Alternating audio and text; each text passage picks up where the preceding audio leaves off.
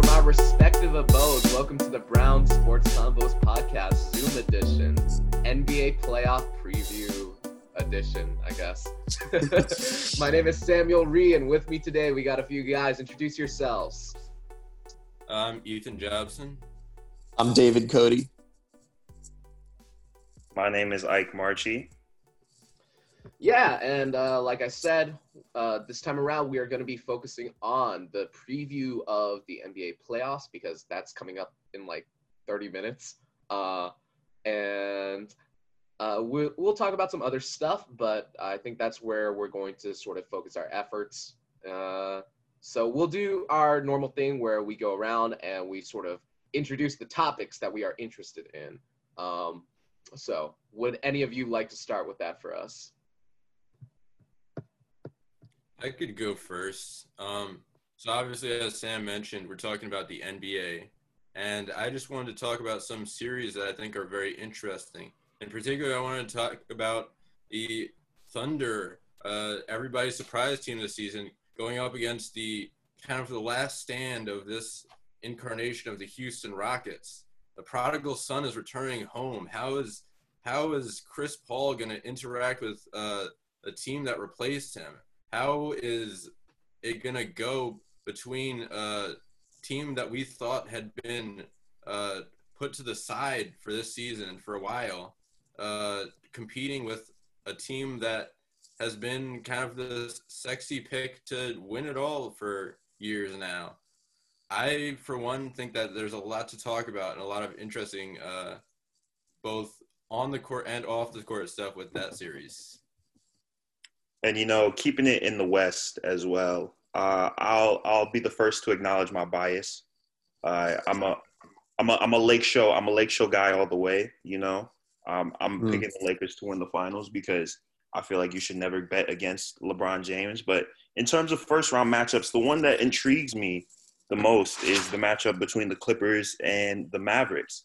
You know, um, obviously the Clippers are a lot of people's pick to to win it all, but you you can't count out Luka Doncic and and his progress as as a young star in this league.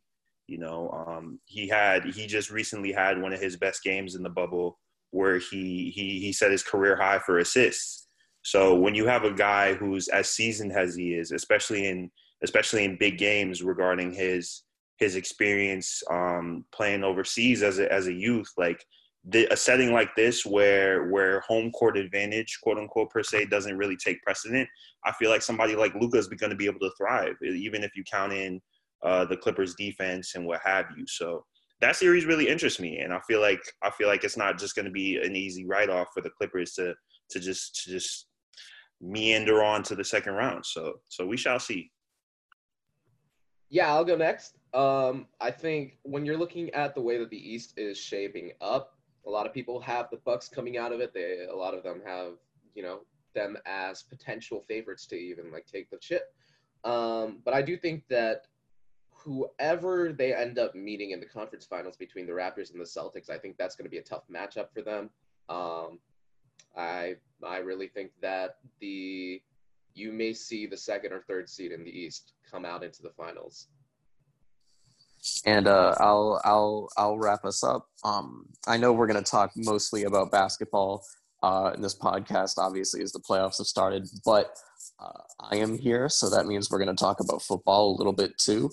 Um, it's it's it's training camp. Camps are open. Teams are practicing. Whether that is a good or bad thing is yet to be seen. Although it's probably not that hard to guess. Um, I really hope there will be football season, and I think we're going to talk about it as if there will be football season because there are a lot of really exciting teams to watch. I'm a Patriots fan, and we have a new quarterback for the first time in my lifetime. Uh, our old quarterback is leading one of the most exciting teams, hype filled teams I can remember in a long time. Um, there's a lot going on. So I'm just excited to talk football. So we'll definitely be talking some football today as well. All righty. So we can jump right into it with uh, whatever we're feeling. I'm looking at the NBA schedule right now. We got uh, Utah Denver, the first playoff game. Very exciting in 13 minutes. Uh, and uh, I think that that calls for just sort of some um, some musing on the West. So we had a couple of topics on that.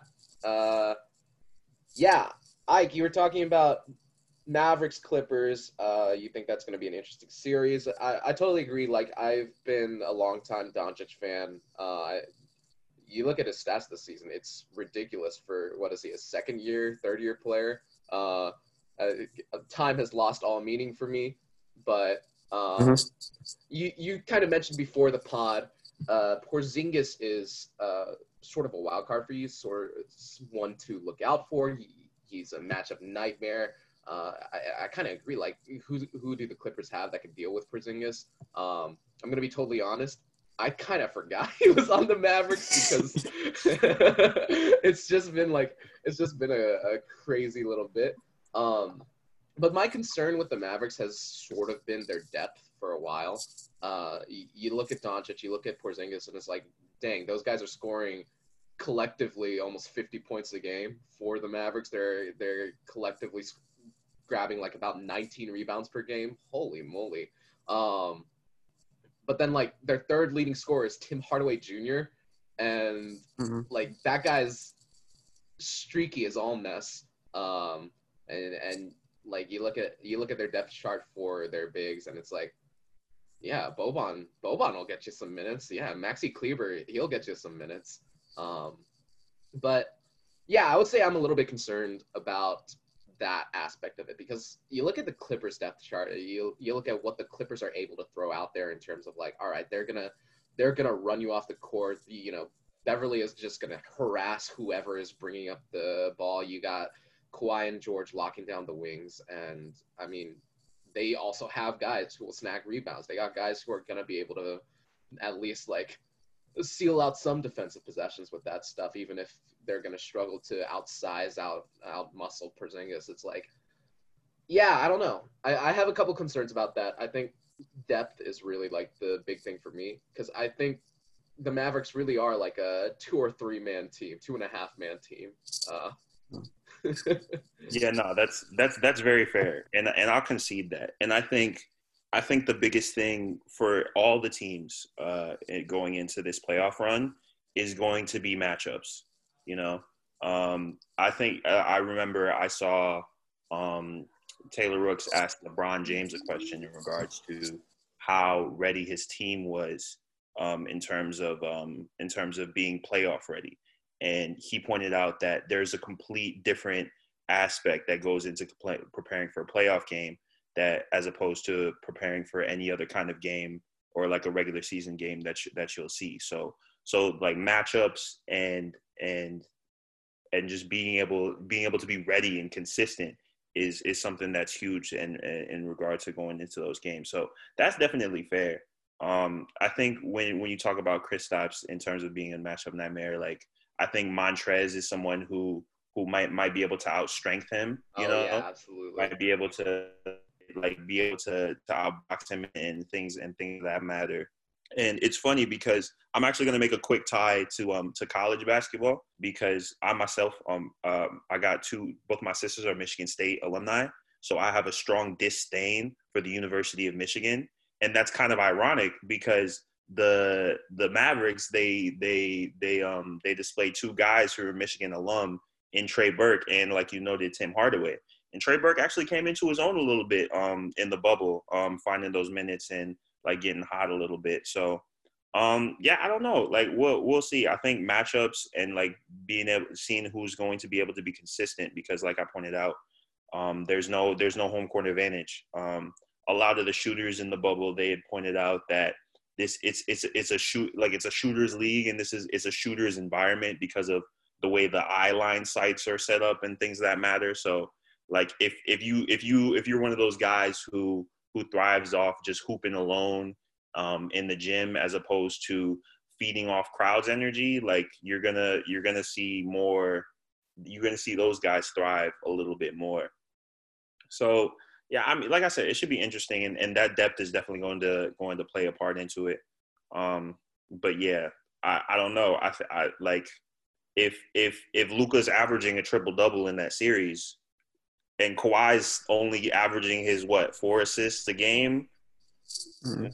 You know, like you know, I don't know, I don't know, but but that depth is Yeah. definitely going to be an issue for them. So if if if somebody goes like if one of their hot big two goes cold, then it, it's Yeah. quiet. So it's I, I I give them like a strong thirty like a thirty five percent chance to win that series. Hey, Like I, I it's possible, but like a lot of pretty things have to go yeah. right for them.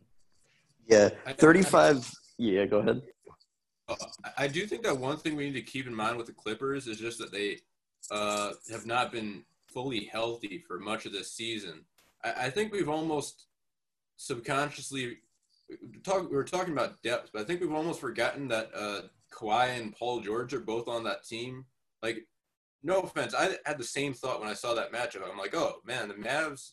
That, that that could be an interesting series.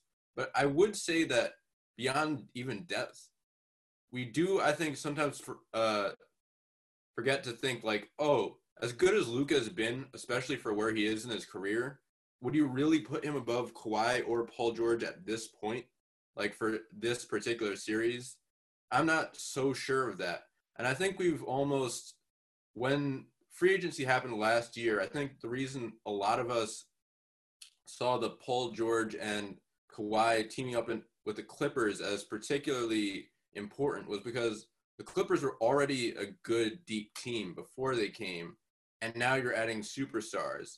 And I think it's almost easy to forget that they have that combination uh, because they've, again, they haven't had time to gel. There have been like different health concerns with different people. I think it might be that the Mavs are a very promising team, especially for a seven seed.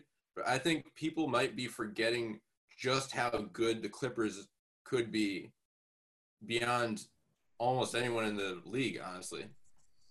And uh, uh, some big, some uh, relevant information, I think, to that is uh, Beverley is out for the time being, and uh, Harrell and Shamet are considered day to day. So, uh, like I was talking about, I think Harrell is like a big part of that matchup because he's a guy who will bang with Porzingis, who has historically struggled with physical post defenders. Um, and I don't know. Like they got they got some some depth for their bigs. Like you know, you've, Zubac is not a bad player at all. Like I would I would take that man in in my post any any of the, any day of the week, uh, especially considering the state of the league. But yeah, I think Harrell being out, I think just having a little bit less depth than they prefer due to injuries uh, will will be a factor in this. But um, regardless of that, the Clippers are definitely the favorite in this series for me. But um, I I do agree with that. It's going to be interesting. It's going to be an interesting series for sure. Ethan, too. You're going to be able to see some stuff from Luka. I hope. Yeah, I hope. Absolutely. I'm I'm excited. Like I'm excited. It's it's funny just because when you when you think about guys who are like entertaining per se in terms of watching basketball, you think of the uber athletic or the the super skilled guy with like Russ down and dunking the ball or Steph Curry like floating free. But like Luka's Luka's entertainment value in regards to how he plays the game is just being like really like at his own pace, kind of like how Kawhi like floats his way to the mid range, but knowing always where his teammates are and what is the right play to make. And I, I like I commend that a lot to him. And I think what you'll see to an extent, to your point, Ethan, is that it might be sort of like a downloading information uh information style deal, kind of like what Ja Morant did in the play-in game with um with uh with the Trailblazers. Obviously he didn't make the playoffs, but it's one of those things where it's like I was that close and I know how to play in this in a style of game that that means a lot, you know. So I feel like this series for Luka and the Mavericks is really important in terms of like, okay, how how will we see ourselves against a team that's quote unquote uh, championship pedigree, you know? And then how do we take that information to to bring back that twenty that that 2011 feel of of of of um, Dirk and and and all of Mark Cuban's glory, you know? So the I, like they like if you want to talk this series, like like like I said, like and like you said, I don't know. But if you're talking down the line, the Mavericks have a lot, like a lot of promise. I, I saw this one tweet. It was like, "Yo, imagine if um imagine if uh, what's it called? If Giannis like ends up not not doing doing what he needs to, and then goes to the Mavericks, that's the most OP thing ever. like that should not be allowed. Well, I think um, one thing this series is gonna is gonna kind of uh, demonstrate is how important defense can be in the playoffs, especially. Um, and I think the the real mismatch in the series and the reason why I don't think it's going to go very far is because uh, when it comes to stopping Luka, the Clippers have exactly what you would need. They have these two like bona fide wing stoppers who are superstars on offense, but also like I mean, Kawhi started his career being a defensive stopper, um, and Paul George has all the tools you would want in a wing stopper.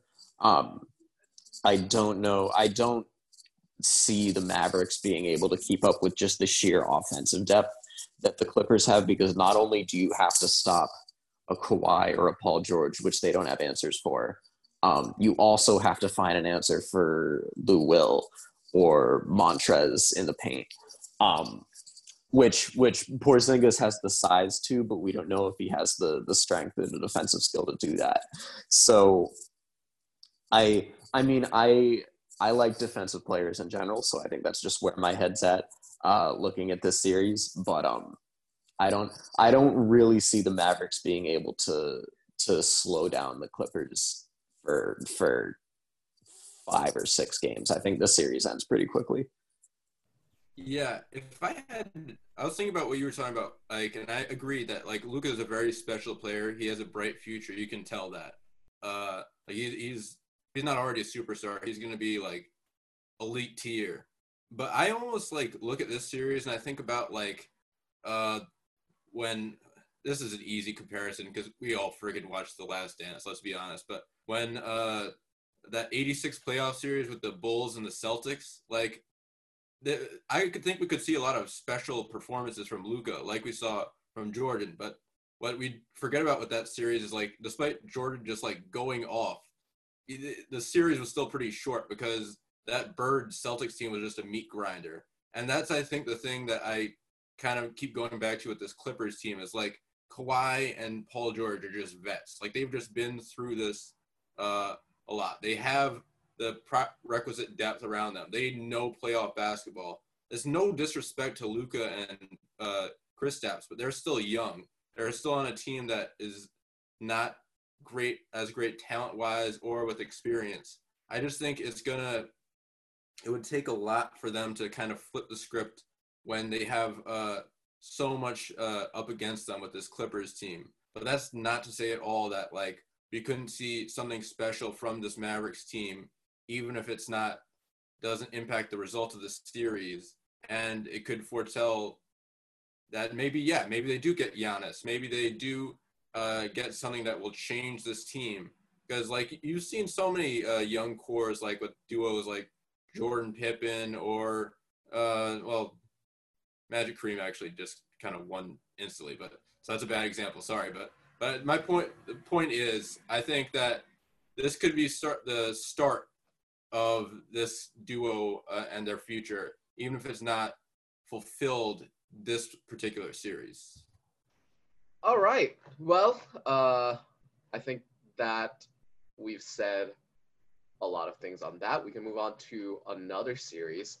Uh, we were talking about Houston versus OKC, which it's going to be very strange to see Russell Westbrook on one side of that matchup. Um, really, I think to me, OKC has been one of the surprises of the season uh, with how they have handled the departure of Russell Westbrook, with how they've handled like really not having a lot of sort of star talent, I think a lot of people would say. Uh, but Chris Paul has been like a breath of fresh air for them. Shai Gilgeous-Alexander is already a really good guard defensively and offensively. Um, I think this is going to be one of the more interesting matchups. Maybe not in terms of consequence, because I don't know if either of them beat the Lakers if the Lakers end up going to the conference semifinals there. But uh, I think it's just interesting in terms of matchup. Like you got the you got the shooters you in uh, Harden and uh, and that that whole Rockets team aside from Westbrook, believe it or not, Um, and you got people who can really hang on the perimeter uh, on on OKC. Like I, I like Roberson is still doing stuff, I guess. Uh, and Shai Gilgeous-Alexander is one of the strangest body archetypes that I've ever seen in, in a shooting point guard, whatever it is that he does. Um, Chris Paul is still playing to like the best of his abilities. He looks better than he even did on Houston. Like, uh, I think this is gonna be fun. I think I'm gonna have fun, like, just discussing these games as they happen because really, w- what are we looking at? We're looking at a Russell Westbrook in four out offense from the Rockets versus like this um, this really like controlled pace half court sets that you have coming out of the Thunder. Yeah, I'm looking forward to it. What do you guys think? Yeah, I, I think this is gonna be you kind of nailed it when when you're talking about Shai Gilgeous-Alexander. I just think this is gonna be a strange series, and I mean that in the best way possible. You had that storyline with the whole Rockets like micro ball offense. Uh, I, I I just love it so much. You have yeah, the Thunder have basically used Chris Paul, who I think a lot of people thought was past his prime, as their primary star, really, and then just like kind of these weird pieces. You know, I think the Thunder do have the uh, markings a bit, as much as I hate to say it, of a team that outperforms in the regular season as opposed to the playoffs. But then when you bring in the stuff, uh, kind of drama that maybe, it, however much you believe in personal motivation uh, affecting results, maybe Paul having that beef with the Rockets, he didn't seem to get along really well when he was on that team. Uh, the fact that the you know the the Thunder kind of have been looted of their best players partly by the Rockets. I have a feeling that at the very least this series is going to be entertaining in some way, and, and I don't know what everyone else thinks of that. No, I'll definitely co-sign that. Uh, this this series is going to be exciting. Um, I'm I'm I'm praying that Russell Westbrook comes back by Game Three because um, he's going to be sitting out for the first few games, and um, obviously that that that feeling and that that sense of energy between his old team that literally built his career. I know that energy is that energy is going to be there, and that's going to be exciting. And I think before you get into like even further depth of this series, uh, like a huge testament and shout out has to go to Chris Paul. Um, not only for like obviously his departure from the Rockets was weird and like shaky, especially given his relationship with James Harden, and that matchup should be interesting but like his his testament and his commitment to leadership is something that you see throughout the entirety of that Rocket squad, and you can even see you can see even further in how he's went about uh, dealing with the um, the media aspect and the um, the media aspect of how the players went about the social justice issues and I'm saying? So like he made sure that those those points were getting pushed forward and that they weren't only playing basketball but they were they were they were advocating for the things that that were necessary. So i think like first and foremost testament goes to chris paul in regards to that and when you talk about the series and the matchups itself i, I love the the point that david made in regards to defense you know what i'm saying like like playoff defense is different than than anything in in the nba you talk about coverages you talk about matchups you talk about um, tendencies and things of that matter. And those are all things Chris Paul has downloaded and knows to a T. You know what I'm saying? So I think I think that gives that gives the that gives the Thunder a, a slight advantage, and also again Russell Westbrook not playing gives them an advantage. But to an extent, I, I love what Ethan said, in referring to it as micro ball instead of small ball. Like you can shoot over good defense. You know what I'm saying? So if the Rockets decide to shoot 40% from three every game, I like as as good as and as good as strong as Steven Steven Adams is, as as reliable as their bench is, as good as their leadership and SGA is. Like I genuinely believe that the Rockets control their own fate because like in in in in that in that environment where like if you shoot well and you play play a little bit of defense you're going to win games where these games are are averaging like 110 120 points a game and like as long as hard, like I said, as long as Harden doesn't pull a James Harden in the playoffs, like I, it's it's hard for me to bet against them. But I like I understand and I respect the like OKC's like ability, and I feel like this series could genuinely go either way. So so yeah, it's definitely interesting. Definitely very interesting. Yeah, one interesting aspect of this is uh is the wrinkle of oh Westbrook just got hurt like four days ago. Um and now we're looking at is this going to be the James Harden show all over again? Like, are we looking at a repeat of previous playoff performances, uh, things of that nature? I do think, yeah, when you look at what OKC brings to the table, like, yeah, it, it is going to be difficult for them to cover all the shooters, especially if they have Steven Adams out there on the court, who is notoriously like not the best perimeter defender. Um, and they're running like, oh, Gallinari's getting like what 30 minutes a game uh, he's definitely not like the most locked down on the wings. Um, so yeah, the Rockets are going to get their looks. The Rockets are going to get their shots. Uh, I think it's a matter of how well are the Thunder able to control the pace? How well are they able to take advantage of the fact that like the Rockets don't have a a floor general of Russell Westbrook's nature who's just to like absolutely kill them on the inside as opposed to someone who's uh, looking for the the shot creation attempts on the perimeter uh, to the nature of James Harden or looking for fouls on the inside because I think that's like one aspect of the playoffs that tends to um, deviate from the regular season to an extent is like when people drive, are they looking for free throws or are they looking for an actual look at the basket? Uh, I think Damian Lillard is like a good example of this because he gets a lot of free throws. He averages like eight or nine attempts a game, but when he's going towards the basket, like he's looking to score. That's that's his goal right there, and he he goes up with power. Like he does not he does not mind a little bit of contact uh, when he's looking to finish. Um, I think Westbrook is pretty similar, but uh, he he's sort of dropped off in explosiveness as the, as the years have, have gone on. Um, but Harden, like I think one of the problems that he encounters in the playoffs is that he tends to be looking for fouls when he's driving towards the basket, and um, refs swallow their whistles sometimes, and it may not be as reliable for them as they want. So I think if they end up being in close game situations, I I wouldn't be surprised if the Thunder end up coming out on top in those close games because like the Rockets, I think are going to struggle to to create opportunities that aren't just chucking up threes uh, in in, the, in those scenarios. Um, but that being said, Harden is a master of his craft. Uh, D'Antoni, I think, has run with the the micro ball uh, experiment and made it his own. And I think it's the the fulfillment of his dreams from when he was on Phoenix, uh, when he was coaching Phoenix. Um, so whichever way this goes, I think it's going to be super entertaining. I think it's going to be super enlightening and uh, educational for the the uh, coaching nerds.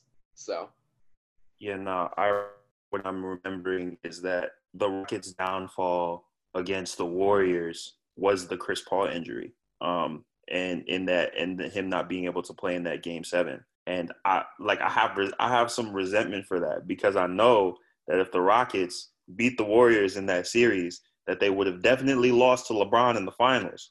And that's one more chip for my mans. And that hurts me.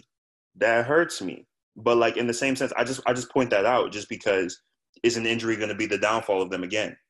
You know what I'm saying? So it's it's just like it's just one of those things where like given a the combination of Harden's temperament in regards to what you're talking about saying with those fouls and b they're just natural unluckiness when it comes to the timing of injuries in the most important the most important uh time of the year like Harden just like Harden just really has to show up and if he doesn't then like the I could definitely see the I could definitely see the Thunder getting through. So we shall see. All right I think we're going to shift our focus over to the East then uh, that being said so I was talking about the sort of the power struggle in the East. So you've got your top three in the Milwaukee Bucks, who I think are going to make it out of um, them versus the Magic like just fine. Uh, you got the you got the Toronto Raptors, who I personally think are the best team in the East, best equipped to handle the playoffs, uh, and they're going to be facing the Brooklyn Nets, uh, Ethan's Brooklyn Nets, um, who are a little understaffed, a little undermanned. Uh, that may end up being a, a somewhat unfortunate series to watch for you. Um, And then uh, five and three in the bubble. yeah, that's true. That is true. You have not you you haven't underperformed, that's for sure, despite being somewhat undermanned. Uh, and the Ben Simmons-less less Sixers versus my Boston Celtics, uh, who I don't know. That's that's gonna be a wash. I think. I, don't think the Sixers are gonna do very well against the Celtics at all. Um, so I think it's those three to look out for to come out of the East. And uh, like I said at the top, I think the Bucks end up losing to two and three. So uh, if the Celtics and the Raptors end up winning their respective first round series, they end up facing each other in the conference semifinals. Uh, and I think the winner of that is going to end up coming out of the East. I have a couple reasons for this. So I, like I said, I think the Raptors are the the best team in the East. Um, you look at Giannis Antetokounmpo and you'd say, man, this guy, he's going to win MVP again. He's averaging how many points? He's averaging how many rebounds? He's just a force of nature. Um, but I think like we we sort of talked about this in the GroupMe before. Um, I think it is likely that what Giannis brings to the table is not really the qualities of a playoff carry, at least not right now. Um, he's not really the type of guy who I think can, you know, he's gonna rack up points in transition easily, right? Like he's he's the kind of guy who he's just gonna overpower people in the post and put up 30 a game, like one way or another. And he's gotten a lot better at the playmaking aspect of stuff. I think the struggle comes in in scenarios similar to uh, what we were looking at with the with the Rockets in situations where you don't have all of a sudden the the shot creation power that you need. Because like we we already know okay if your best shot creator is a guy who just absolutely feeds in the post like i think there's going to come a point in a game where people are willing to give those points up to you especially if you rely on free throws uh, as much as as much as the bucks do. Like they uh, how much do they average? They're averaging averaging 25 attempts a game. Giannis is averaging 10 attempts per game.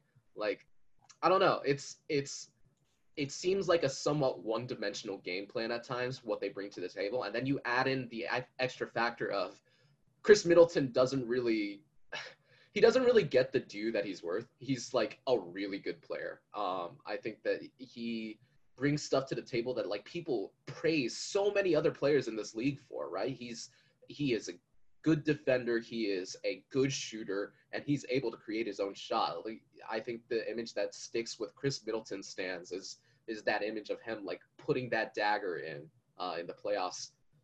When was it? Uh, i guess the 2018 playoffs over over the over the boston celtics um, but uh, yeah, that's your top two right there. I think Brook Lopez is uh, underrated and a really good player, uh, and he he brings a lot to the table for them. But then you got George Hill and Eric Bledsoe, um, who have not exactly been the paragons of consistency in the playoffs during their careers. Um, you know, the the famous J.R. Smith meme uh, came out of a missed free throw from George Hill. Um, you know, you, you got Eric Bledsoe, who's just like he has never been someone that you would go to war with in, in a playoff scenario. Um, and you go down the line, and it's like, all right, the rest of this team is like all shooters and also Robin Lopez. Um, yeah, I don't know. I think it's going to be interesting. Uh, the Bucks are definitely not a bad team, and their defense is ridiculous. I I have not seen like people leverage their size and, and ability in a way like it, that the Bucks have this year.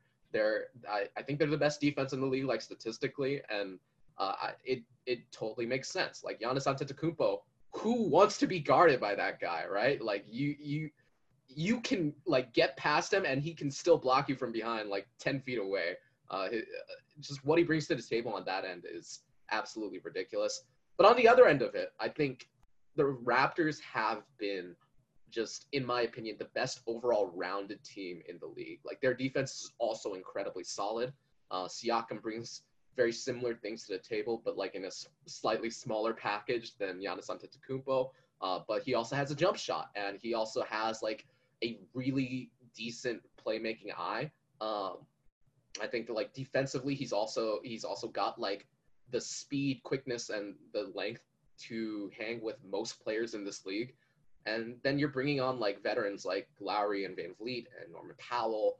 Um, Marc Gasol has is is on that roster. I, I don't think he's going to play too much of a factor. Uh, but yeah, you got Anunoby there too, who's just like able to hang with pretty much anyone on the perimeter. Um, I don't know. I think they're a really good team. They shoot really well from the arc. Like overall as a team, they're averaging 37% from the from the arc, which is, you know, okay. Uh, but they they get 14 threes a game uh, out of that roster.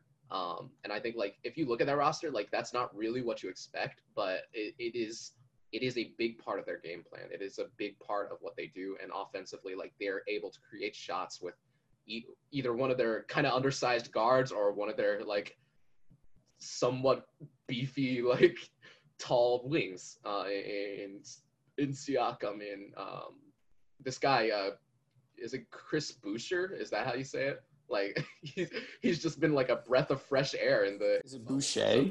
Boucher, that might be it. Like he he had a really good game against the Bucks uh, earlier in the bubble. Like I think he's a rookie, um, but yeah. So uh, he this is his second year actually. Uh, he hasn't exactly been like taking the league by storm, but I, he has his moments. He catches on fire, and he's just like a a really decent scorer when when uh, the time calls for it. I think the Raptors are really good, and they obviously match up pretty well with the Bucks. This kind of ties into what I've been saying on the group chat. Uh, you know, being the Nets homer, I, I'm a little more skeptical of the Raptors, I think, than you are, Sam. Not that I think they're a great regular season team. I think I it's been amazing what Siakam has been able to do uh, to kind of transition into the starring role. Um, and I have to give them credit for what that supporting cast accomplished uh, last year in the playoffs. That being said, though, I don't think I think a lot of people were taken by surprise by how great that supporting cast was in last year's playoffs, and I think that if we hadn't just seen that team with Kawhi, which that's a very notable uh, loss, do what they did last year, would we really be saying the same thing about how we think that they project in this playoffs versus this regular season? I I don't know if Kyle Lowry is going to be good Kyle Lowry or the kind of Kyle Lowry that can like kind of suck the, his team out of a game. I don't know if Siakam is going to be the new star or is he going to show some of the inexperience that comes with leading, uh, being newly leading a team into the playoffs. Um, I don't know if Fred VanVleet is going to still be the kind of like built-in like uh, shooter that he was uh, that would always give them that uh, push they needed in last year's playoffs. I know that this is the most stereotypical homer take in the world, I do think that this first round series could be a little more interesting than people are giving it credit for. Caris LeVert, uh, you want if you want to get mad at me, just look at how Caris LeVert has been playing, man. That is like, I, I mean, I, I, will say, I even as a Nets fan was not being, uh, I think was thinking it would be ridiculous to think they'd do much in the bubble. Uh, but I remember saying, well, I guess this is the time for Caris LeVert and Jarrett Allen to lead us, kind of jokingly, and yet that's kind of what happened. Caris LeVert has been playing out of his mind. Like he looks like a totally uh, different player. He looks like that third star that we're eventually going to need with uh, KD and Kyrie. It, it, it's uh, amazing to see. Jarrett Allen has also looks completely like a different player, even than d- during this regular season. Uh, he he, I think uh, people kind of singled him out for how he was kind of not able to compete with those physical bigs in that Sixer series last year. Completely different story this year. He seems like if anyone's still calling him soft, they need to either get their eyes checked or watch more of the Nets. I think uh, Rodions Kurucs looks way better uh, given uh, where he was earlier this year as like this kind of like pet that defensive pest uh, pest off the bench. Um, and I think that it's gonna. I, I'm really interested to see how this series with them and the Raptors pan out because I think the Raptors, yes, are a very you know a deep team, a good, a great regular season team, but I'm not sure what to make of them as a playoff team yet, uh, given that they had the loss of their superstar. And I, I think beyond that, they're, they're still probably. I, I'm not. I'm not being ridiculous here. They're still very. Mo- it's much more likely that they're going to be the ones that get out of the first round. But going into future series against teams like the Bucks, who the Bucks, I agree with you. I have some of the same concerns, although Giannis is a bigger star than anyone on the Raptors, obviously. Um, but I remember when they were cruising through the playoffs, they were 10 1 in the playoffs last year. And it seemed like it was just kind of the, uh, and when, not if, they were just going to put the Raptors out of their misery. And then suddenly they kind of got figured out. And I have some of these questions about these like Mike Budenholzer teams and how they're overinflated in the regular season versus the playoffs.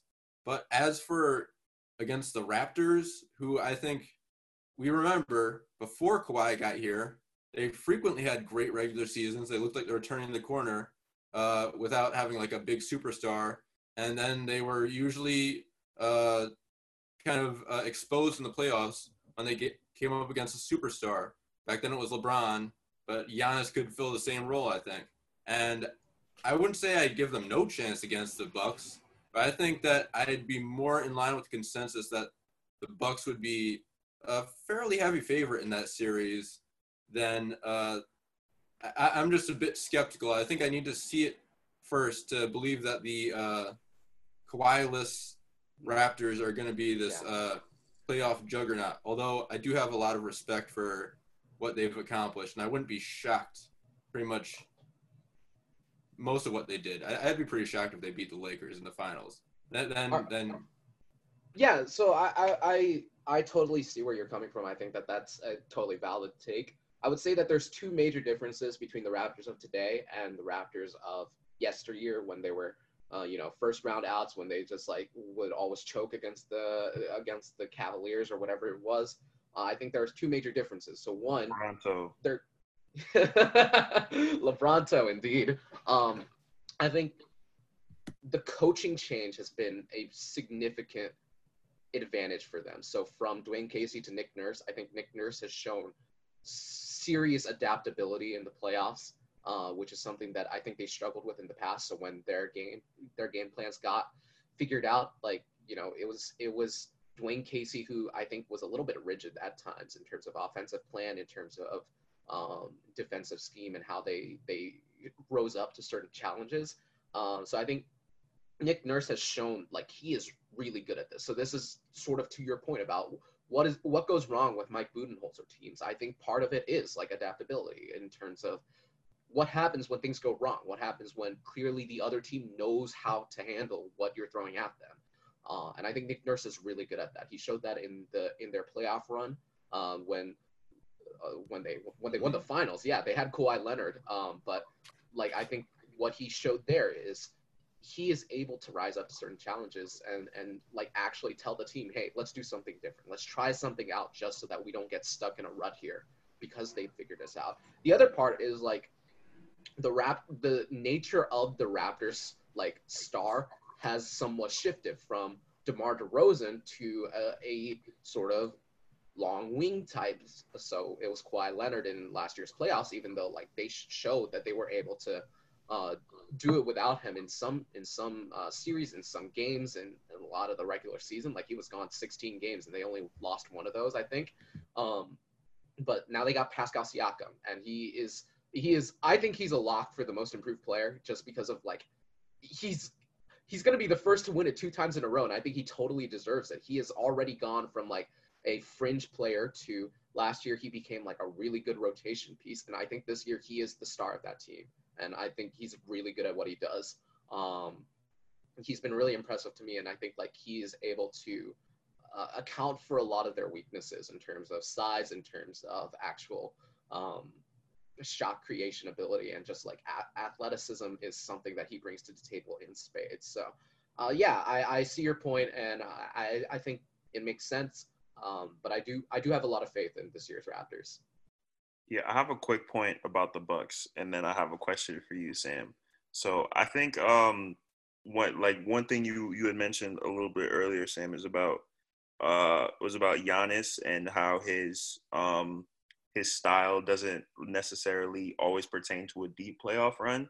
And I don't know. I've, I've I got give and take with Giannis. Honestly, um, I think this year is like really big for him in terms of like pressure and being able to perform.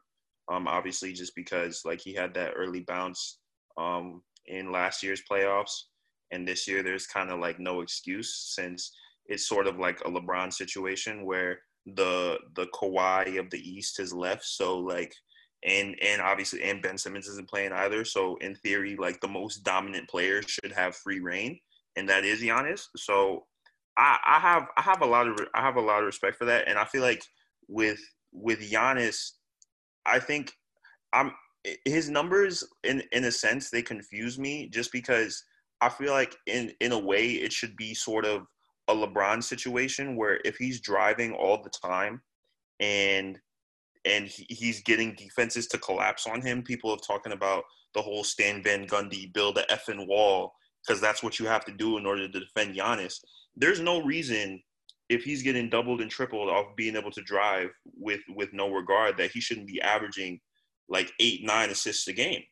You know what I'm saying? And like the like the coverages that yeah, they're gonna face on Giannis, they're gonna a lot. They're gonna let him shoot those threes, and he's either gonna have a day where he makes two or three from the from the line, or he airballs a few, and he misses five or six or seven free throws.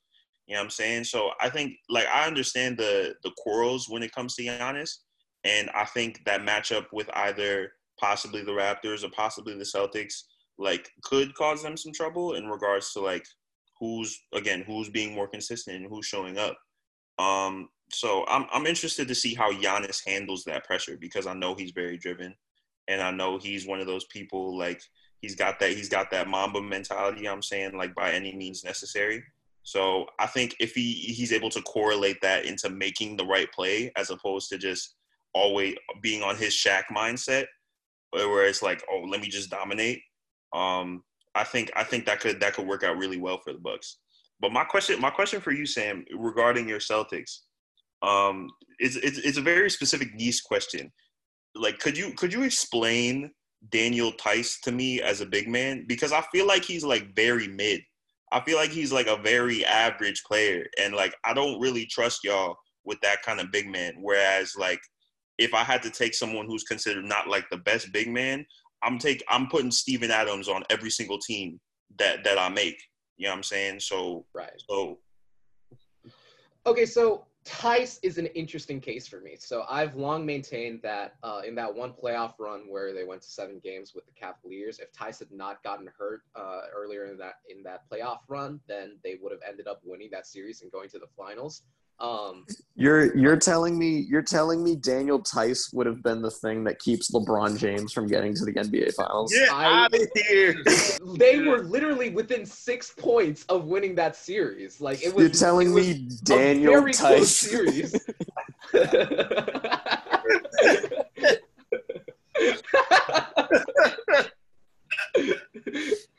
okay, so let's talk about Daniel Theis because this is a this is a topic that I'm very passionate about. Um, I think Daniel Theis is a really strange player.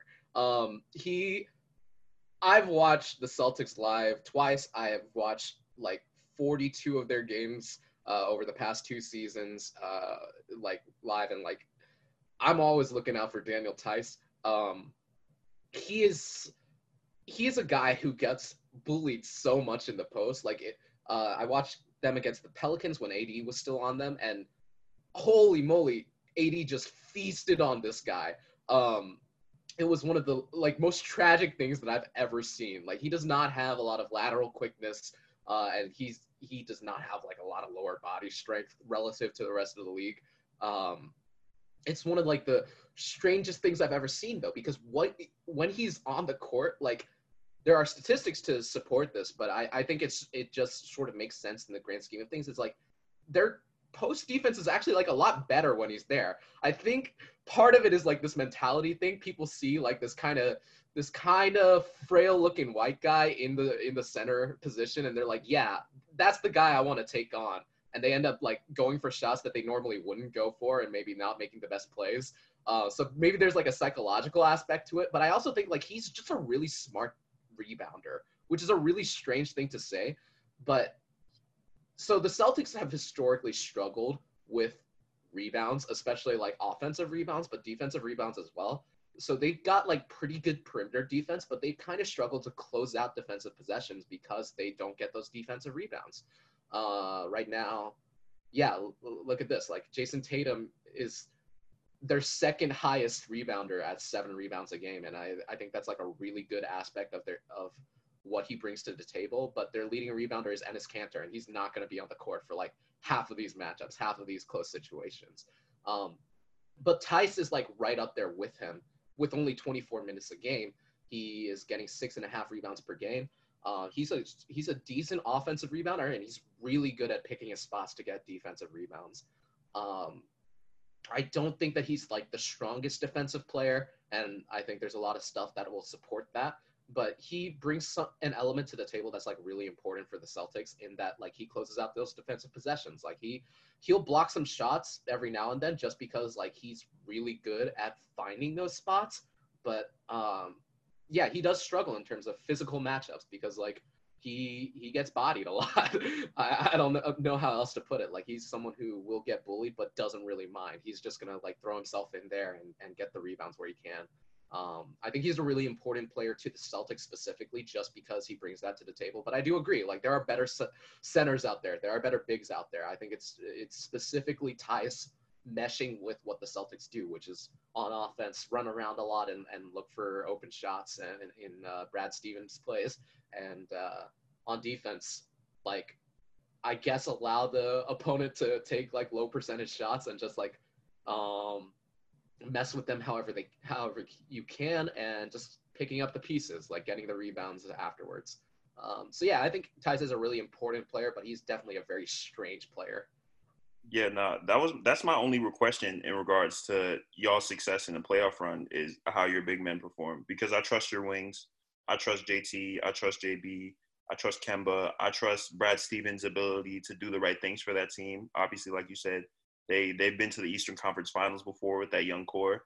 So, um, but like e- like even for example, you could bring up their first round matchup. Obviously, no Ben Simmons. Like it makes it makes that it makes that matchup seem a lot sweeter for y'all. But say Joel Embiid decides to average 35 and 10 for the entire series. You know what I'm saying? So like like and so what is what what does that mean? What does that what does that mean for y'all in that regard? So I feel like like the the the play of Theis and and and Kanter. So yeah. Yeah, I think what a lot of Celtics fans are looking towards um, in that regard is there's been some health concerns over over the season that have sort of cleared up actually with the stoppage, the play stoppage due to the pandemic. Um, and one of the big returns that they're getting on that is Rob Williams, uh, Robert Williams III, and yeah, so he did not play most of the season, and like he is all of a sudden really healthy. Um, my dad is not a big Robert Williams fan. Uh, he he thinks he's he's uh, somewhat uh, jumpy defender, so to speak. But I think Robert Williams brings that element of size and verticality to the table that the Celtics tend to struggle with. He's a very athletic individual. He actually finishes alley oops, which is something unheard of on the Celtics. Um, and he gets rebounds, man. Like he he gets in there and he he's ready to run. He's ready to jump. He's ready to to stop big guys on defense. Uh, I think the big thing with like really big guys is the Celtics game plan with those types of players and those types of teams has tended to be let them do their thing, let them get their 35, let them get their 40, whatever it ends up being. Just make sure like they don't get open three pointers, make sure they don't get open shots, and close out those defensive possessions uh, with rebounds when you can. Um, yeah, I, I think like okay, so talking about the Sixers, it I, it's tended to be not the best team for them to employ that strategy on because they have two guys who are going to bang in the post in Simmons and Embiid. Uh, but Simmons is out, and they are missing like some of their key pieces as well. Like they don't like Mike Scott is out. They got uh, Zhaire Smith never even came into the bubble. Uh, who's the other guy? Oh, they oh Glenn Robinson the third is out too. Like he's gonna miss at least a week. Um, yeah, I, I I would say for the Sixers specifically, like it's not great for them. A great look for them because like they're missing a couple of their shooters, they're missing a couple of their perimeter guys, and they're also missing like the guy who makes the Celtics scared of just saying, "Hey, Embiid, do your thing." They also have like a little bit of size now. Uh, Grant Williams is an interesting player to me. He's a rookie out of Texas. Um, and he's not like the strongest defender, but he has like a really interesting offensive game. I really like watching Grant Williams play on the post. Uh, but he's also like he's kind of a sizable dude. He doesn't really get beat up a lot. Like he gets beat off the dribble, but he doesn't get beat up a lot. Um, and Kanter has improved defensively significantly over the past couple of seasons. It's been really interesting to watch from him. Uh, and then on the other hand, like Marcus Smart is not scared of guarding centers. Like it is, it's one of the strangest things I've ever seen. He he will body like whoever he needs to body. I don't think that he can stop like Joel Embiid, but his defensive record against even Giannis is wow, unmatched. I cannot believe that this is what that guy is doing. Um, and Marcus Smart like not being hurt, uh, Robert Williams not being hurt, Daniel Theis actually being present and putting in consistent minutes. I think it's gonna it's gonna help with their size issue, and they're like if they just outscore people on the wings, like I don't think that they're too worried about those types of matchups. Yeah, but Matisse Thybulle is the friendliest and most like rookie in the bubble. So I don't know. oh, man. The other aspect of it is the Sixers do have Al Horford, so maybe this is just going to be a total wash, and the Sixers are going to sweep the Celtics. But uh, I, I, I don't know. I think uh, I think it's a pretty good shot uh, for them to go to the conference semis. I think they're three and one against the Raptors this season, and that's like when they were missing players on both sides. And uh, you know, I I think like I think they match up well with the Raptors. They bring a lot to the table. Like, oh, they're just gonna keep throwing wings at you, and like, what are you gonna do about it? Um, and the Raptors have like kind of struggled with that uh, this season, which has been interesting to watch.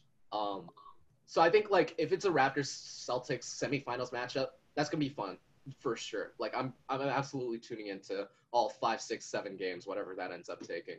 Whoever comes out of that, I think they beat the Bucks for reasons that I said before. So I'm looking forward to uh, I'm looking forward to that. I want to I want to hear David's football takes. All right. Tell us about Cam Newton. Who is he? What are Cam, they? Cam Newton. Um, I'm so I'm so excited. I'm more I'm more excited for this football season, uh, specifically with the Patriots, than I have been for a while. Um, not just because of Cam Newton, but largely because of Cam Newton. Um, I think obviously Josh McDaniels, who I'm I'm shocked he's not a head coach somewhere at this point. I don't know what kind of blackmail Bill Belichick has over him. Tried, remember? Yeah, the Colts tried, but then uh, Josh McDaniels, some something happened. That's what I'm saying. Um, but he's still here. He gets he gets a brand new exciting player in Cam Newton to to scheme with that he's never been able to scheme with before. Um, I think the AFC East has gotten significantly tougher uh, this time around. Uh, pretty much solely from the Buffalo Bills, but I would watch out for the Miami Dolphins a little bit too. Um, it's a it's a question whether uh, Tua can be healthy. Yeah, Ethan, I'm not. Your Jets aren't a problem. oh yeah, yeah. You're really, you're really gonna put the Dolphins above us, man.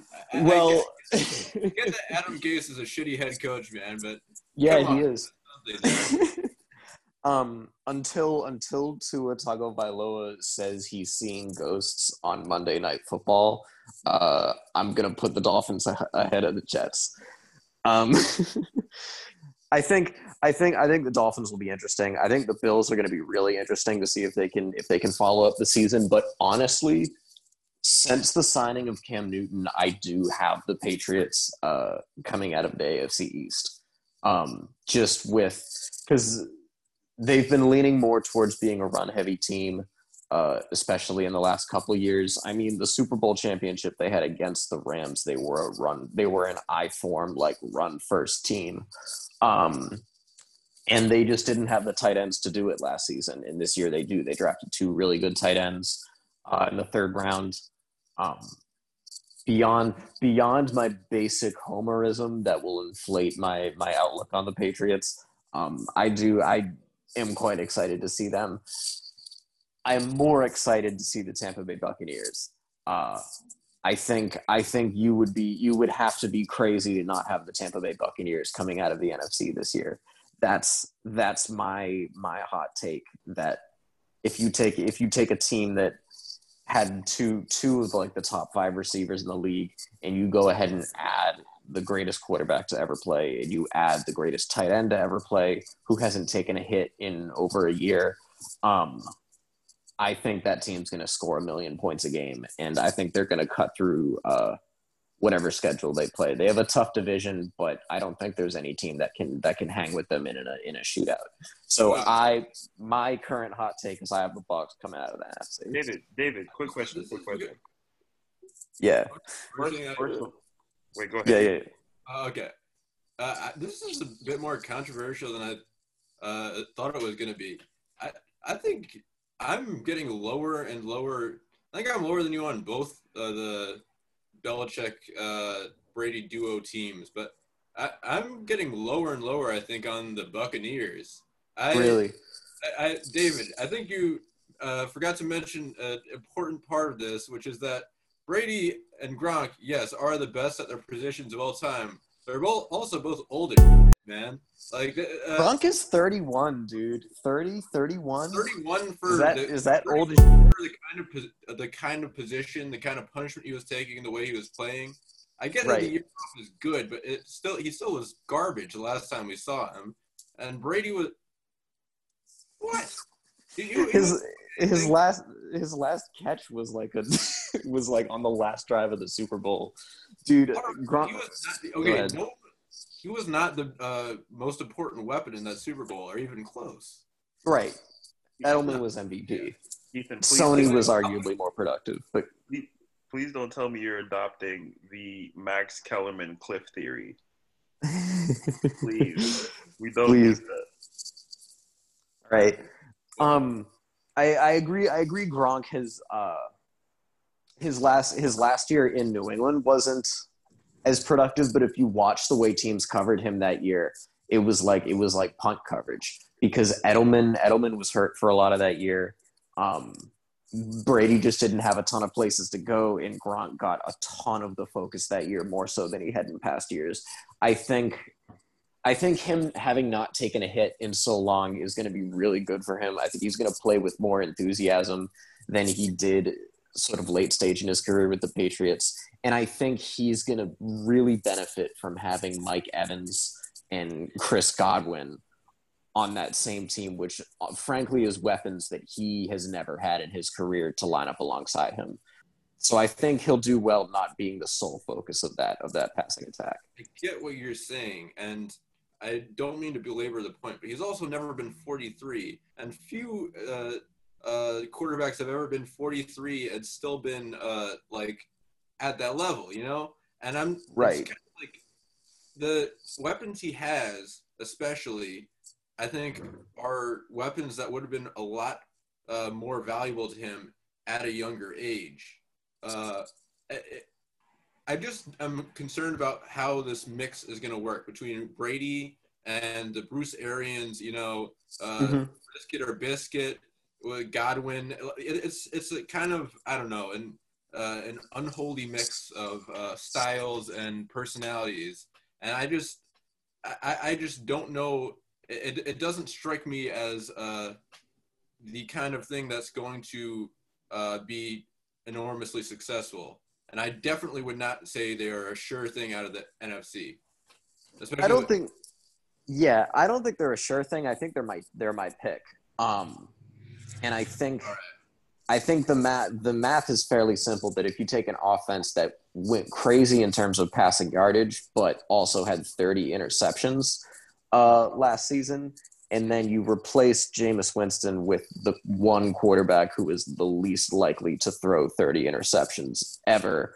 Um, but you, I think you're looking I, for success here. I agree with that element, but Jameis Winston, weirdly in a way, even though he is like objectively, he was like the I I don't know how to put this. He was like the best bad quarterback ever. That's a great way of putting it. Like, I agree. I concur. weirdly, even though he was awful, like and like the 30 picks are like ridiculously bad. They, like weirdly fit into that system in a way I'm not Mm. sure 43 year old Brady will.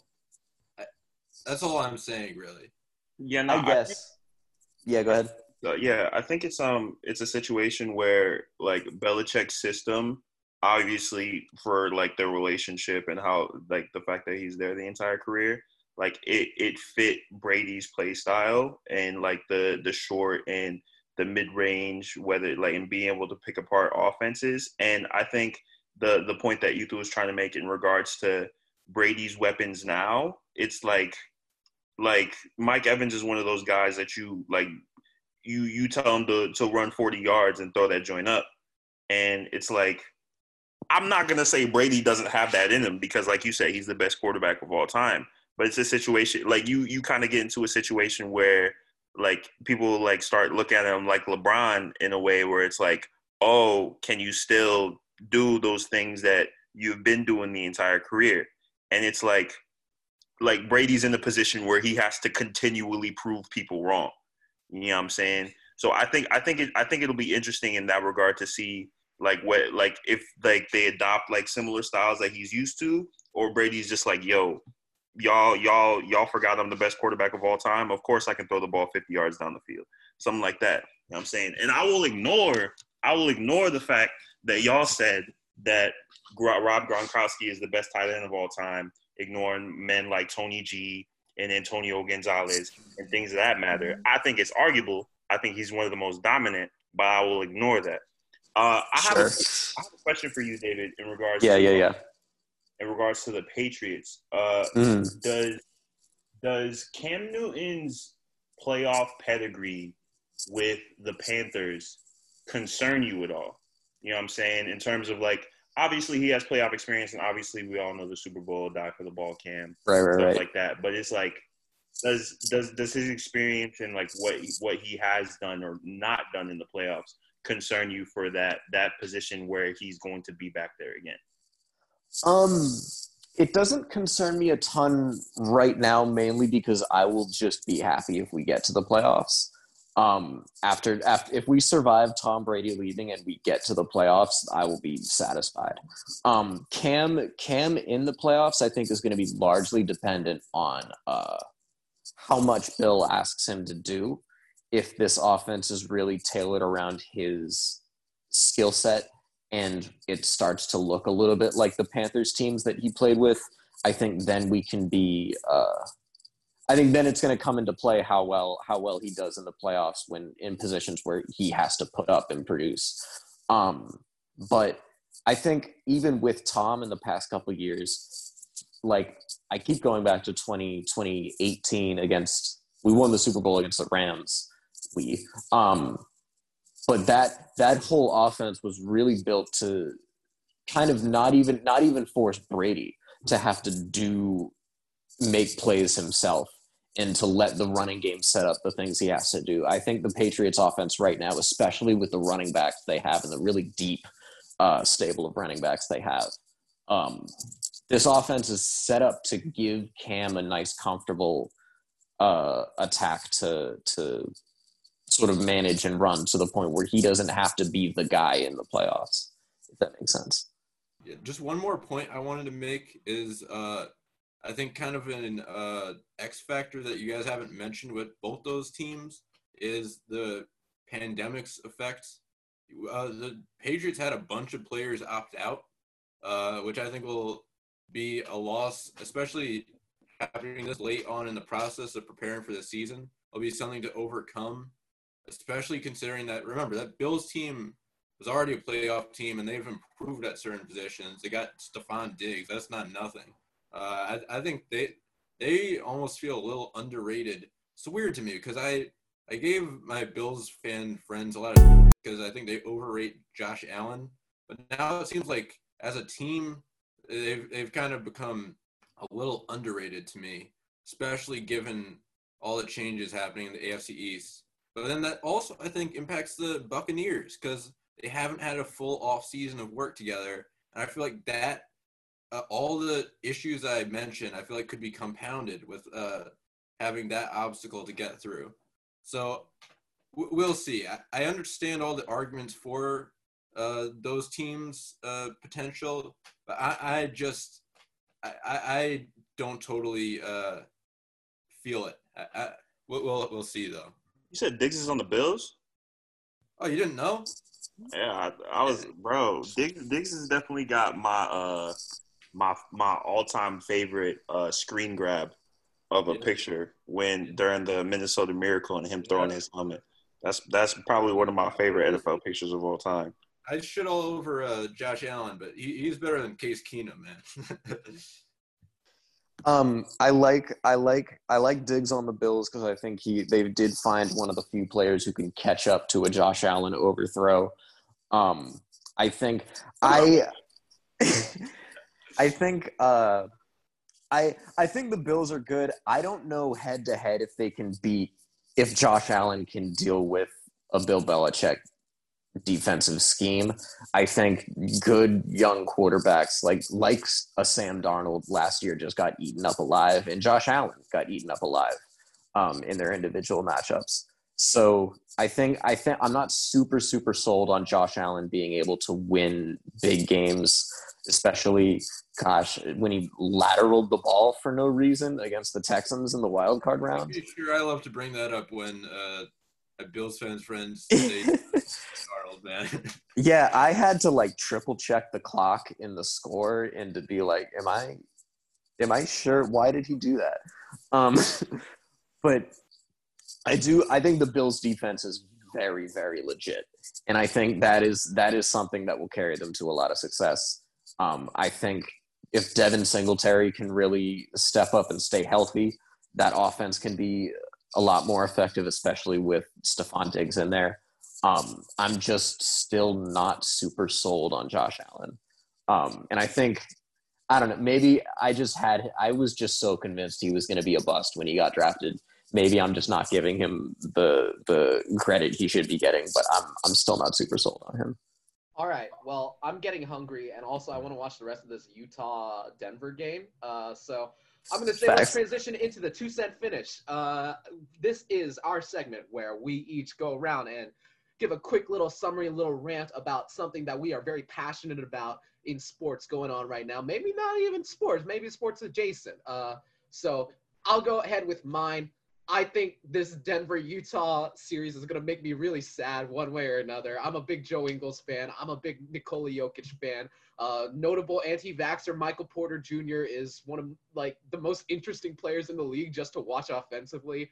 Um, and I'm going to be really sad regardless of who gets eliminated. I also think these games are going to be like I, I kind of thought going into this that these games were going to be a slog, but right now like apparently Denver is just really kicking it uh, offensively. Uh, Jokic is what five for nine right now, has 13 points, six minutes into the second quarter. Um, God, I love that man.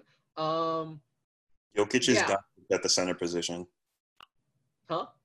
Didn't catch all of that. Jokic is Doncic at the center position. Oh my lord, that's absolutely correct. Uh, Rudy Gobert, I I think it's like he's become underrated. I, I think um, he's he's a he's an interesting player. Uh, Donovan Mitchell, who's like almost definitely going to sign with the Celtics in free agency, and I'm kind of conflicted on that. What? Uh, have you not been seeing this stuff? Dude, no. like, all of the Celt- Celtics young guys like love Mitchell and he loves like all of them. Like it's it's like a developing story right now. It's it's like almost it's got like vibes of um when who was that team? It was it's got vibes of when um flipping AD and LeBron were hanging out, but like in a younger version. Uh it's yeah, I, I feel like it's it's um it's got those vibes right now, and I'm kind of conflicted on it. I'm not super sold on Mitchell as a player, but uh, I I don't know. It'd be cool, I If he- guess. If he goes to the Celtics, he would have to be, he would have to play point, and either Yeah. Or JB would have to leave. Right. And it's like Jaylen Brown's the one who likes them, so I feel like Kemba would be the odd, odd man out there. So I don't know. I'm not super sold on that, but I think it's gonna happen. Um, yeah, this is this Also, Utah would never forgive Boston if that happened, because that'd be Hayward and Mitchell. Like, holy moly! Like that that would be a rivalry until the day I die. Uh, jeez, Louise. Yeah, this series is gonna make me super sad. I think it's gonna be like, it's gonna be slugfest at some point. Uh, and I don't want to see Jokic get eliminated like in round one as the third seed. Uh, but at the same time, like I'm a big fan of the Ingles, Mitchell, Gobert trio. Uh, and like I, I wish nothing but the best for them. Jeez. Yeah, this series is gonna make me sad. That's that's my two cent finish. Okay, I'll, I'll go next. Um, so we've been through my uh, Jets and Nets, so might as well go full circle and talk about like the most random thing possible. Uh, the Rays have a relief pitcher since they got at the trade deadline last year named uh, Nick Anderson. And I kind of regret talking about this because when there's a Nick Anderson on a Central Florida sports team that you start praising, uh, that uh, inevitably it's just going to be around the corner that they choke at the biggest moment in the championship series of your sport. But I don't care. I feel like I never uh, hear about this guy, even in the very niche world that is Rays fandom, nearly enough. He freaking comes in in a higher leverage situation like every time, and he like always performs. It's super weird. Like, uh, usually there are pretty much. I can't think of like almost any reliever I can think of that like all, I've never seen just like blow a situation but it's really hard for me to think of like one situation that Nick Anderson has blown. Uh, usually, reliever um, uh, performance uh, varies a lot from year to year, and that's how the Rays have basically like made their name. They get these guys who like came off a bad year or a couple years and just like turn them into good relievers. But he's been good this year and last year, and obviously, I think this is probably clear that I kind of just had to think of a two cent like right off the bat because this is really random. But just shout out to Nick Anderson, man. You you you've bailed out our asses so many times, and if I, I need someone to hear about this because no one else would care otherwise. All right, dope. Uh, shout out Nick Anderson. I'll go next. Um, my my hot take, my two cent finish is a is a is a Patriots take. Uh, shocker. Um, I think I like. I think I would take Wes Welker only over Julian Edelman like every day of the week. I was looking at some numbers. Uh, I was crunching some numbers. Did you know Julian Edelman's best season in terms of yardage on the New England Patriots would rank as Wes Welker's sixth best season on the Patriots in terms of yardage?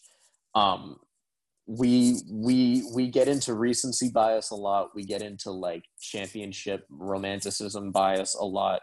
Uh wes welker had 1500 yards in 2011 uh, which is absurd for a slot receiver. Wes welker was way more productive in in his top seasons than Edelman ever has been for the Patriots. And that Wes Welker did that in the company of Randy Moss and a young Rob Gronkowski at different points in his career. Um, I think people people get hung up on the dropped pass in Super Bowl 47 against the Giants. Um, I think people get too hung up on that. Uh, Edelman Edelman is way more drop prone than Wes Welker ever was, and I think I think people misjudge that just based on certain plays and certain Super Bowls. Um, so so I think I think my new opinion is that Wes Welker is the best slot receiver the Patriots have had, the better slot receiver out of out of him and Julian Edelman. I appreciate that take, David. And um, we've talked a good amount about American football, and my two cent finish is going to be on European football or or soccer, as the Americans call it. You know what I'm saying? Um, for all those all those heads out here, talk saying not a sport. Um, let people enjoy things. You know. Um, but uh, yeah, so I I would explicitly talk solely about Manchester United but they were literally just knocked out of the Europa League by Sevilla, and that that causes me pain and stress. But um, but yeah, so we've got the the Champions League semifinals coming up.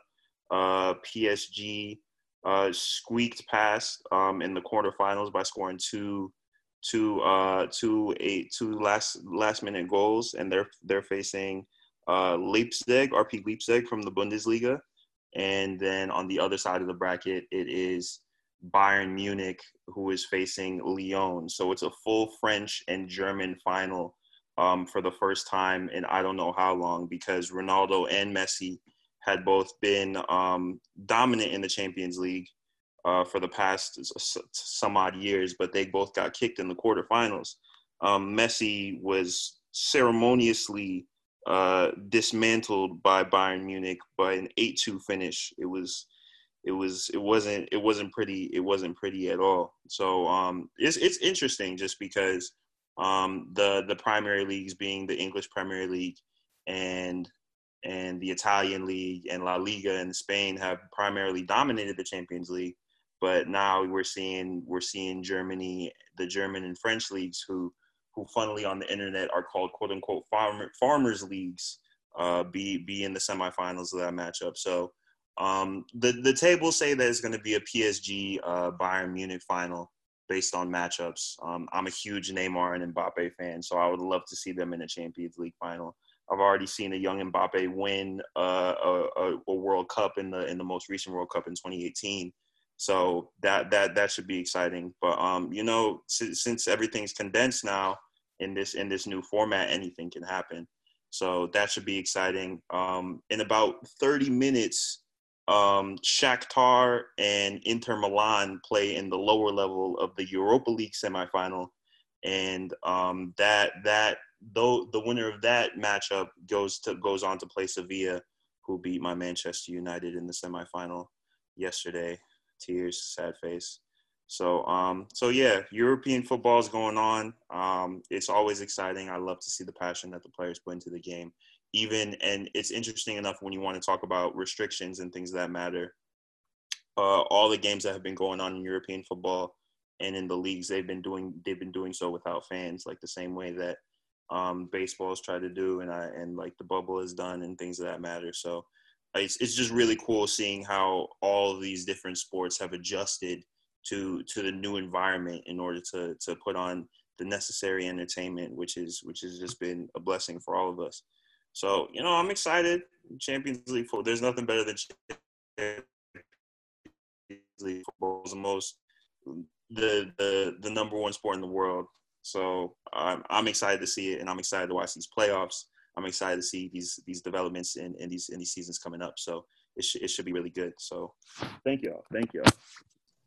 Yeah, and that's going to be it for this uh, this edition of the Zoom Sports Convos podcast. And uh, thank you all very much for listening. Thanks to David, Ethan, and I for coming out and giving us some great content, some great takes to listen to. Uh, yeah, you can here keep up with the feed here on uh, whatever you're listening to it on so we got stuff on spotify we got stuff on other streaming platforms uh, we are going to continue to try and cover the uh, the progression of sports in a in a covid filled world. We are not returning to brown for at least a month uh, this semester. So we're going to continue to do this remotely. We're going to continue to uh, turn out some content for you guys. Uh, so stay tuned